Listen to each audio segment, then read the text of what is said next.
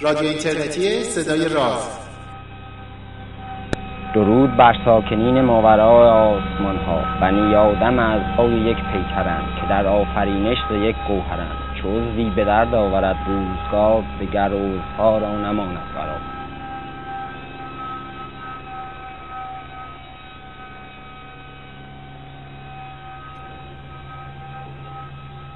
سلام روز روزگارتون خوب و خوش و فرخنده باشه. 58 امین برنامه از مجموعه برنامه های رادیو اینترنتی صدای راز رو من پژمان نوروزی از تهران براتون مهیا کردم. امیدوار هستم که بعد از شنیدنش لذت ببرید و اگر این گونه بودم حتما به دوستانتون معرفیش کنید بازنشرش کنید و به هر کسی که فکر می‌کنید که این برنامه می‌تونه براش جذاب و کارآمد باشه معرفیش کنید. این برنامه رو ما طبق معمول برنامه های گذشتمون با حمایت سیناپرس خبرگزاری علم و فرهنگ داریم بازنشرش می‌کنیم. کما اینه که می‌تونید همه قسمت ها و بخش های قدیمی تر رادیو راز رو از روی وبسایتمون با آدرس projectraz.com یا از روی کانال تلگرامیمون با شناسه ادساین پروژکت راز ببینید بشنوید بخونید و امیدوارم لذت ببرید.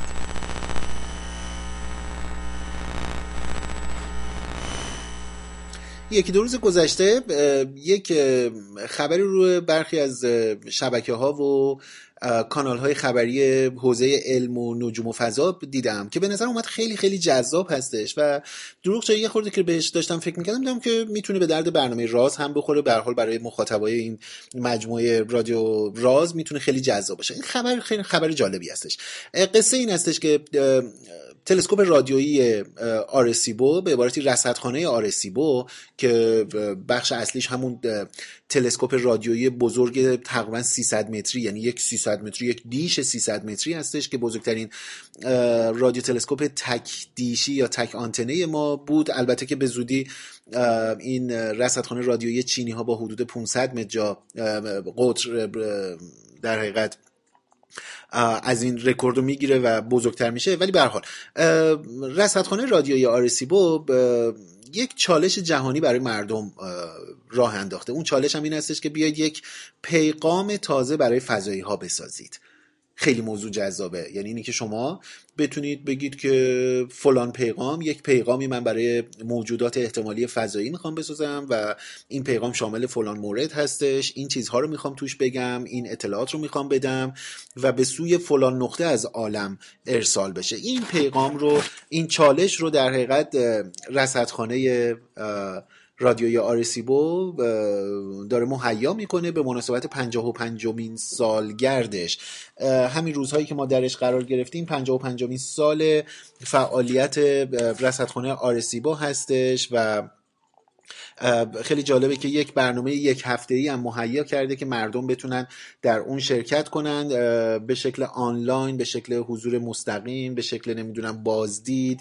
یه سری فعالیت های آتریچی گذاشته که مردم برن یه کارایی رو انجام بدن دانش آموزا بازدیدهای گروهی بکنن. خلاصه که خیلی اتفاق جذابی هستش یه یک هفته همراه با رصدخانه آرسیبو داریم که حتی شما هم می‌تونید توش شرکت کنید. البته می‌تونستید توش شرکت کنید و به شکل مجازی بازدیدهایی رو از این مجموعه داشته باشید. حالا این چالش پیغام جدید برای فضایی ها نکته جالبش این هستش که اگر نمی‌دونستید این که این پیغام اولین بار نیستش که داره ارسال میشه. تو متنم مشخص هستش که پیغام جدید هستش. یعنی که سابق بر این این اتفاق انجام شده. در سال 1974 میلادی یعنی تقریبا میشه سال 1353 سالی که من به دنیا اومدم اولین پیغام رو از رصدخانه آرسیبا برای فضایی ها ارسال کردن. کسایی که پشت سر این پیغام بودن یعنی کسایی که ایده پرداز این پیغام و مهیا کردن این پیغام بودن کسی نبودش به جز دکتر فرانک دریک فرانک دریک اختر فیزیکدان امریکایی هستش که اون معادله یا فرمول خیلی جذاب و مهیج و البته ساده گرین بنک رو ارائه داد. معادله که برای این به کار می آمدش که اثبات بکنه که در عالم موجوداتی بجز آن آنهایی که روی کره زمین هستن هم وجود دارن. یه معادله ساده آماری هستش. به هر حال کسایی که پشت سر این قصه بودن فرانک دریک بود و کارساگان کارساگان که حالا این روزا یه خوره باب شده با لفظ درستتر انگلیسیش نامش گفته بشه کارسیگن کارساگان و فرانک دریک اومدن یک طراحی کردن و یک پیغام رادیویی برای موجودات فضایی ساختن. و بعد هم این پیغام رو برای فضایی ها با استفاده از همین آنتن رادیو تلسکوپ آرسیبو به فضا پرتاب کردن. ارسال کردن. حالا پرتاب خیلی شاید واژه نوس و مرسومی برای فارسیش نباشه. این پیغام که پیغام چندان بلندی هم نیستش کلا 1679 کاراکتر کاراکتر کلا داره و یه حجم حدود 210 بایت رو اشغال می‌کنه. به سوی مقصدی فرستاده شد که برای ما کسایی که کار ستاره شناسی آماتوری و رصدی انجام میدن خیلی جذاب خوشه کروی M13 توی صورت فلکی جاسی یا هرکول هرکول هستش. یک خوشه ستاره بسیار بسیار جذاب که در فاصله حدود 24 5000 سال نوری از ما قرار داره. یعنی این پیغامی که سال 1974 فرستاده شد 20 مثلا 4000 سال دیگه به تازه خوشه ستاره M13 می‌رسه و اگر اونا بلافاصله که اینو گرفتن اگر موجودی اونجا باشه و بلافاصله اینو بگیرن و بلافاصله هم جواب ما رو بخوان بدن یعنی همه این اتفاق سریع انجام بشه 24000 سال هم طول می‌کشه 24 5000 سال هم طول می‌کشه این برگرده به سوی زمین. یعنی که تو بهترین حالت یعنی در optimum ترین حالت ممکنه همه چیز درست باشه و اینها. چیزی نزدیک به پنجاه هزار سال دیگه ما پیغاممون رو پس خواهیم گرفت. جواب پیغاممون رو پس می‌گیریم. بنابراین حدس اینی که این پیغام یک پیغام کاربردی هست خب خیلی ساده انگاره است. یعنی قرار نبوده که این پیغام ارسال بشه فقط برای اینی که آدم ها بدونن موجودات فضایی بدونن که ما هستیم و باید بر ما یه پیغام. خیلی بیشتر فرایند نمادینی هستش. حالا جالبیش اینه که بعدها معلوم شدش که اصلا این پیغامه پیغام واقعی هم نبوده. یعنی قرار نبوده که اصلا این برای به عنوان پیغام اصلا فرستاده نشده. سال تو اواخر دهه 90 میلادی بودش تو سال 1999 که در حقیقت خبرگزاری دانشگاه کرنل اعلام کردش که هدف اصلی این پیغام اصلا برقراری ارتباط با فضایی ها نبودش. این بیشتر برای تست کردن قابلیت های ابزار تازه‌ای که روی آنتن نصب شده بوده بوده. یعنی اینی که این کار کردم که خب اینو اون موقع اعلام نکرده بودم. حالا این پیغام اصلا چی بوده؟ این پیغامی که فرانک درکت و کارساگان ساخته و پرداختش کردن و ارسال کردن اصلا شامل چیا بوده؟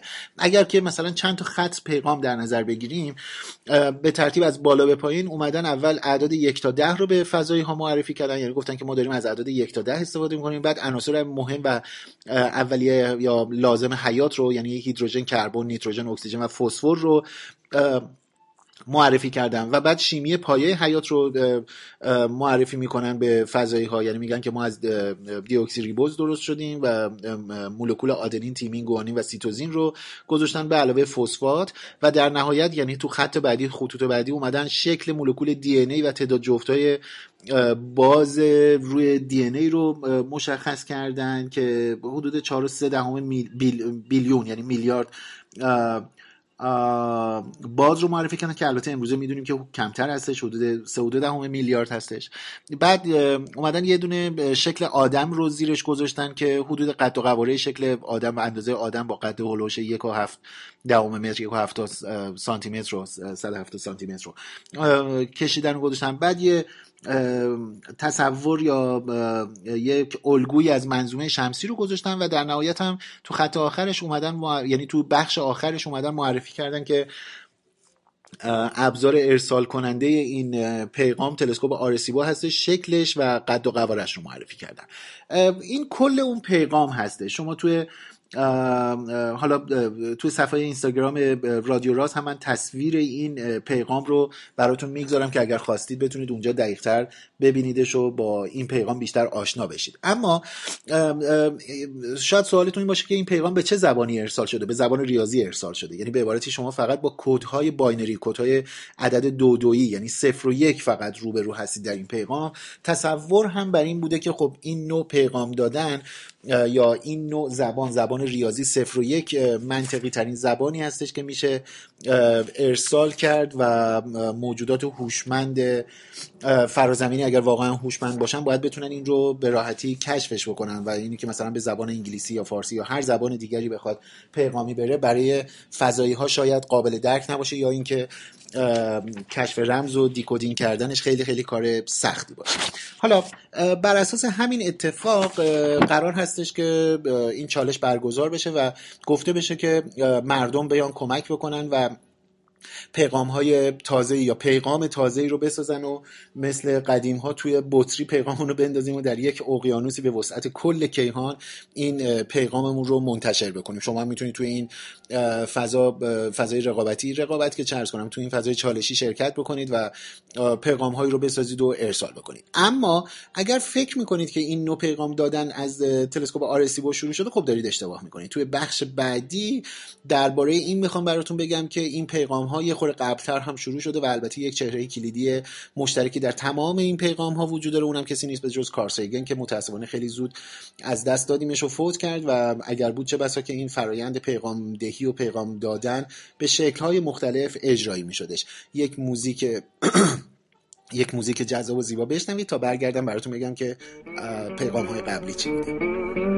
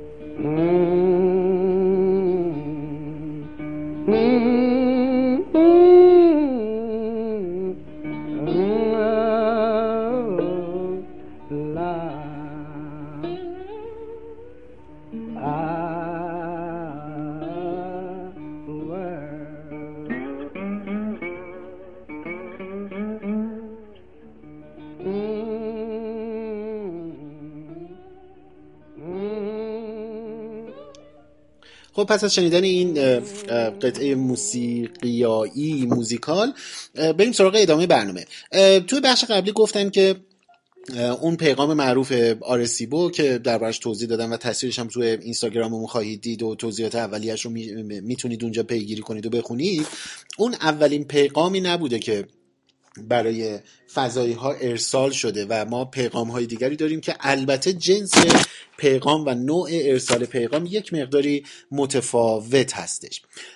پیغام های قبل از اون پیغام هایی که در حقیقت قبل از آرسیبو ارسال شدن یکیش برمیگرده یعنی دو تاش در حقیقت برمیگرده به اوایل دهه هفتاد میلادی از قرن گذشته. یعنی در سالهای 1972 و 1973 دو تا سفینه به فضا از طرف ناسا ارسال شد فرستاده شد به نام پایونیرها. پایونیر 10 در سال 1972 و پایونیر 11 در سال 1973 این دوتا پایونیر این دوتا سفینه که خب کاوش های اصلیشون کاوش های منظومه ای بودش کاوش های فضای سیارات منظومه شمسی بودش و از این در حقیقت پروازهای چند منظوره بود. یعنی چندین سیاره رو به عنوان هدف پژوهشی یا بررسی های خودش قرار میدادش. اینها دو تا پلاک فلزی با روکش طلا داشتن. در حقیقت پلاک های آلمینیومی که روی اونها آبکاری آنادایز شده طلایی بودش از جنس طلا بودش. و روی این پلاک ها یه سری اطلاعاتی وجود داشتش و این اطلاعات شاید بشه گفتش که اولین پیغام هایی بوده که ما انسان های زمینی برای همتایان فضاییمون ارسال کرده هستیم. جالب براتون بگم که ایده اینی که اصلا روی سفینه هامون ما می‌تونیم یه همچین پلاکی داشته باشیم و این پلاک ها رو اطلاعاتی از خودمون بسازیم و روش نصب کنیم و اجرا بکنیم و بعد برای فضایی بفرستیم و اولین بار یک مشاور و ژورنالیست آزاد یه freelancer یه ژورنالیست freelancer انگلیسی بودش که به نام اریک برگس. اریک برگس خب عمده کار ژورنالیستیش رو در حوزه کاوش های فضایی انجام میدادش و زمانی که در هنگام آماده سازی مارینر 9 یکی از سفینه های بسیار مهم و معروف ناسا وقتی که داشتن آماده سازیش می‌کردن این ژورنالیست رفت بازدیدی از جی پی ال بکنه. توی اون در حقیقت بازدید این ایده رو دادش که چقدر خوب هستش که روی سفینه هاتون یه همچین چیزی نصب کنید که بعدا از منظومه شمسی میرن بیرون و دیگه ما کاری با کارشون نداریم و اینها. خوبه که یه پلاک اینجوری باشه اگر یکی اینو یه روزی یقش رو گرفت یا تونست بگیره یا ببینه یا به حال بررسی نزدیکتری بکنه اطلاعاتی از ما به دست بیاره. بعد این ایده رو در حقیقت کارسیگن گرفت و درباره لزوم ارتباط با فضایی ها نوشت. یعنی نوشتش که ما باید ارتباط برقرار کنیم یا یا به عبارتی نه فقط نوشت در سخنرانی ها و اینها هم استفاده می‌کرد که درباره لزوم ارتباط با موجودات فضایی محتمل. و بعد این رو با فرانک دریک که اون موقع به حال اون معادله گرینبک یا معادله دریک رو ارائه داده بود و خیلی هم سر و صدا در حوزه اختر فیزیک و بحثای موجودات فضایی داشتهش. موجودات فضایی یعنی منظورم حیات فضایی در حقیقت نه اینکه حالا موجود به نام انسان. داشتهش با او مطرح کرد و خلاصه این کوپلینگی انجام شد. کارسیگن و فرانک دریک با هم دیگه به نتایجی رسیدن و به حال از تمام قدرت های علمی و رسانه‌ای و ارتباطیشون هم استفاده کردن و در نهایت مقرر شدش که برای پایونیرها به پلاک طلایی ساخته بشه که روش این اتفاق بیفته. اینی که روی این چی باشه رو کارسیگن و فرانک تریک روش بررسی کردن. یک تیمی هم گذاشتن که بتونن انتخابای درستی رو انجام بدن و بعد کار هنریش رو یعنی اون طراحی آن پلاکای فلزی رو هم فلزی یعنی آلمینیومی که با طلا اندود شده بود رو کار هنریش رو همسر اون زمان کارل سیگن به نام لیندا سالزمن سیگن انجامش داد و چون یه هنرمندی بودش این کار انجام داد و در نهایت این پلاک ها آماده شد. هم روی پایونیر ده و هم روی پایونیر یازده نصب شد و بعدم که دیگه به فضای بیرون منظومه شمسی رفت و دیگه کاری ما باهاشون نداریم تا یه روزی اگر کسی اینها رو دریافت بکنه بتونه ببیندشون. روی این پلاکا چیزای خیلی عجیب و غریبی نبودش. مولکول هیدروژن بود و اون hyper transition یک مولکول خنثی هیدروژن روش تصویر سازی شده. فیگور یک مرد و زن روش هستش. مرد و زن لختی که بعدها البته خیلی هم سر و صدا شد سر این که این خیلی sexuality ش بالاست خیلی نمادهای در حقیقت جنسی داره یا نمی‌دونم نودیتی داره و اینها. به حال خیلی بحث اینجوری بود ولی به حال یه فیگور مرد و زن کامل یعنی یه بدن مرد و زن کامل لخت روی این ترسیم شده. جایگاه خورشید نسبت به 14 تپختری که توی کهکشان هستش روش ترسیم شده. منظومه شمسی ترسیم شده و اینی که سیلویت خود سفینه هم هست. یعنی یه طرح کلی از خود سفینه هم کشیده شده و اینه که توی منظومه شمسی از کنار سیاره زمین سفینه رو نشون میده که به فضا به فضا پرتاب شده. خیلی جالب براتون بگم که یکی از بحث های جدی که راجع به این پیغام یا این آره همین پیغام داریم این هستش که خب شاید بقیه رو خیلی راحت بفهمن چون همه تصویری هستش و اینها. ولی عجیب ترین چیزی که راجبش وجود داره اینه که اون مسیری که از سفینه از از سیاره زمین شروع میشه و سفینه رو داره به بیرون پرتاب می‌کنه نشون میده با یه فلش نشون داده شده. خیلی از کسایی که در حوزه زبانشناسی و فلسفه کار می‌کنن به این ایراد گرفتن که طرح فلش برای ما زمینی ها خیلی چیز عادی و رایج و ساده ای حساب میشه. در حالی که برای یک فضایی اصلا مفهوم فلش می‌تونه غیر معنی دار باشه و کاملا عجیب باشه و غیر قابل درک باشه. می‌بینید؟ یعنی پیغام هایی که برای موجودات دیگری در فضای بیرون از زمین طراحی میشه ظرافت ها و ریزکاری های خیلی خیلی خیلی عجیبی می‌تونه داشته باشه. من جمله اینی که مثلا حتی اصلا مفهوم فلش شاید برای موجودات فضایی غیر قابل تصور و درک باشه. به هر حال یعنی می‌خوام بگم این ظرافت ها رو باید توجه داشته باشیم. اما پس از پایونیرهای ده و یازده یک گام دیگه به جلو رفتن. کارسیگن و فرانک دریک یک فعالیت دیگه ای رو انجام دادن و برای ویوجرها در حقیقت پیغام طراحی کردن. ویوجرها هم سفینه هایی بودن ویوجر یک و دو که اونها هم سفر یا کاوش های منظومه شمسی سیاره منظومه شمسی رو داشتن و اونها هم از منظومه شمسی مسیرشون به سمت بیرون می‌رفت بدون اینکه ما دیگه باشون ارتباطی داشته باشیم.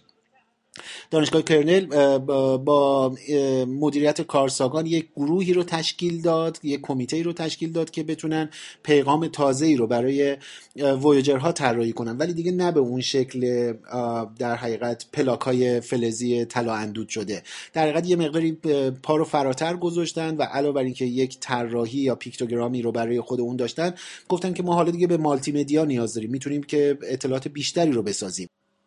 و برای این کار اومدن از صفحات فونوگراف صفحات فلزی فونوگراف استفاده کردن که این صفحه ها مثل همین صفحه های گرامافون هستش ولی فلزی و انگریومنت شده یعنی اینکه خش روش انداخته و با استفاده از اونها صدا و بعد حالا البته تصاویر دیجیتالی هم روش تونستن اضافه بکنند و اینها.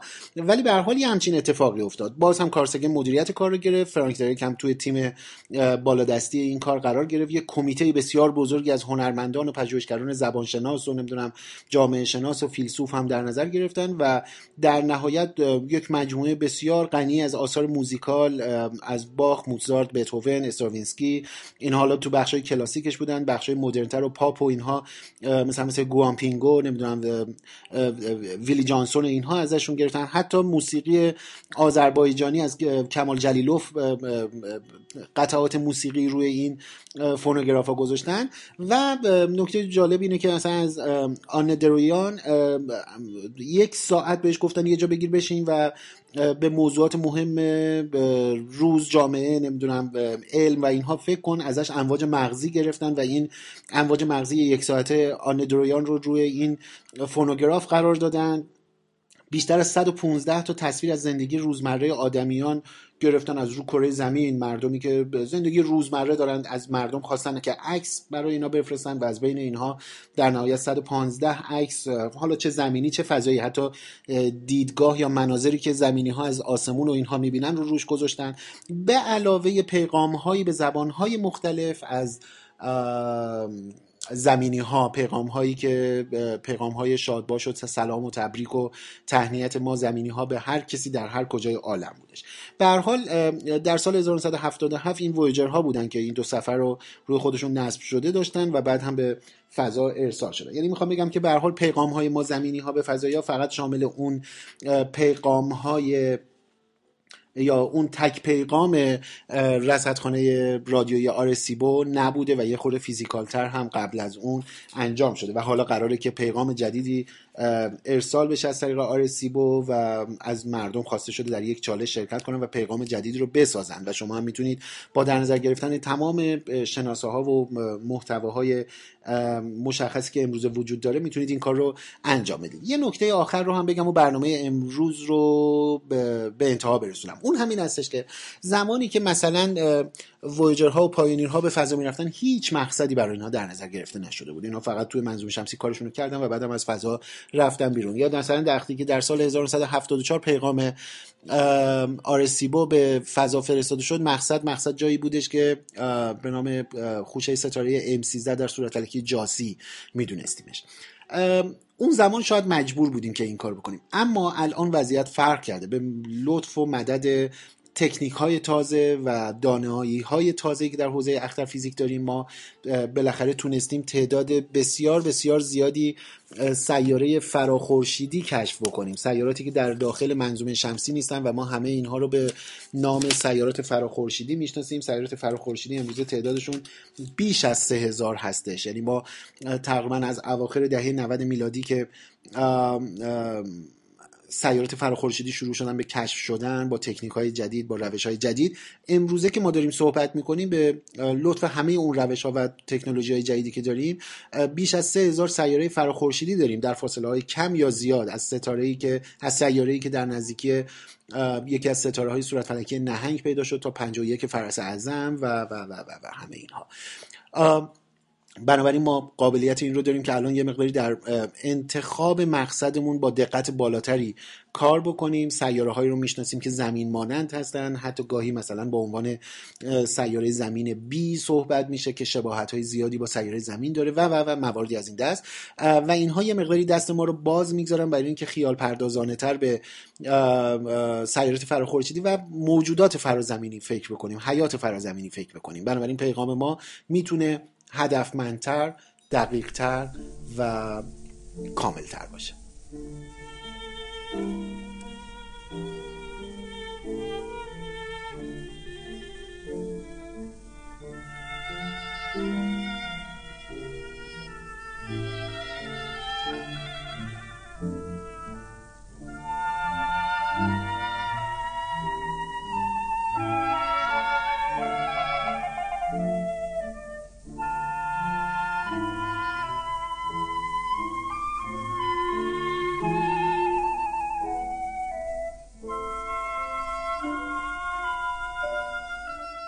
به پایان 58 برنامه از مجموع برنامه های رادیو اینترنتی صدای راز رسیدیم. برنامه ای که به پیغام هایی که ما زمین ها در طول بیش از 45 سال گذشته برای فضایی ها فرستادیم اختصاص پیدا کرده بود. به جز متن اصلی برنامه و صدای در حقیقت خود برنامه مجموعه از موسیقی ها و صداهای دیگر رو شنیدید. همه اینها رو از مجموعه ای که روی صفحه طلایی وویجر ها قرار گرفته انتخاب کردم و فایل ها فایل های اوریجینال همون صفحه هستش. با همون کیفیت و با همون مشخص از ابتدا که شروع کنیم یک فایل موس... یه فایل صوتی به نام موسیقی کرات رو شنیدید از پروژه وویجر دو. بعد پیغام فارسی که روی صفحه طلایی وویجر ها قرار گرفته و گویندش فردی معرفی شده به نام اسحاق سامیه امیدوارم درست تلفظ کرده باشم. هیچ رد دیگری از ایشون من ندارم. بعد فایل صوتی 495 ABB از وویجر یک رو شنیدید. بعد موزیکی به نام دارک واز نایت از کارهای ویلی جانسون و در نهایت همین موزیک بسیار زیبا.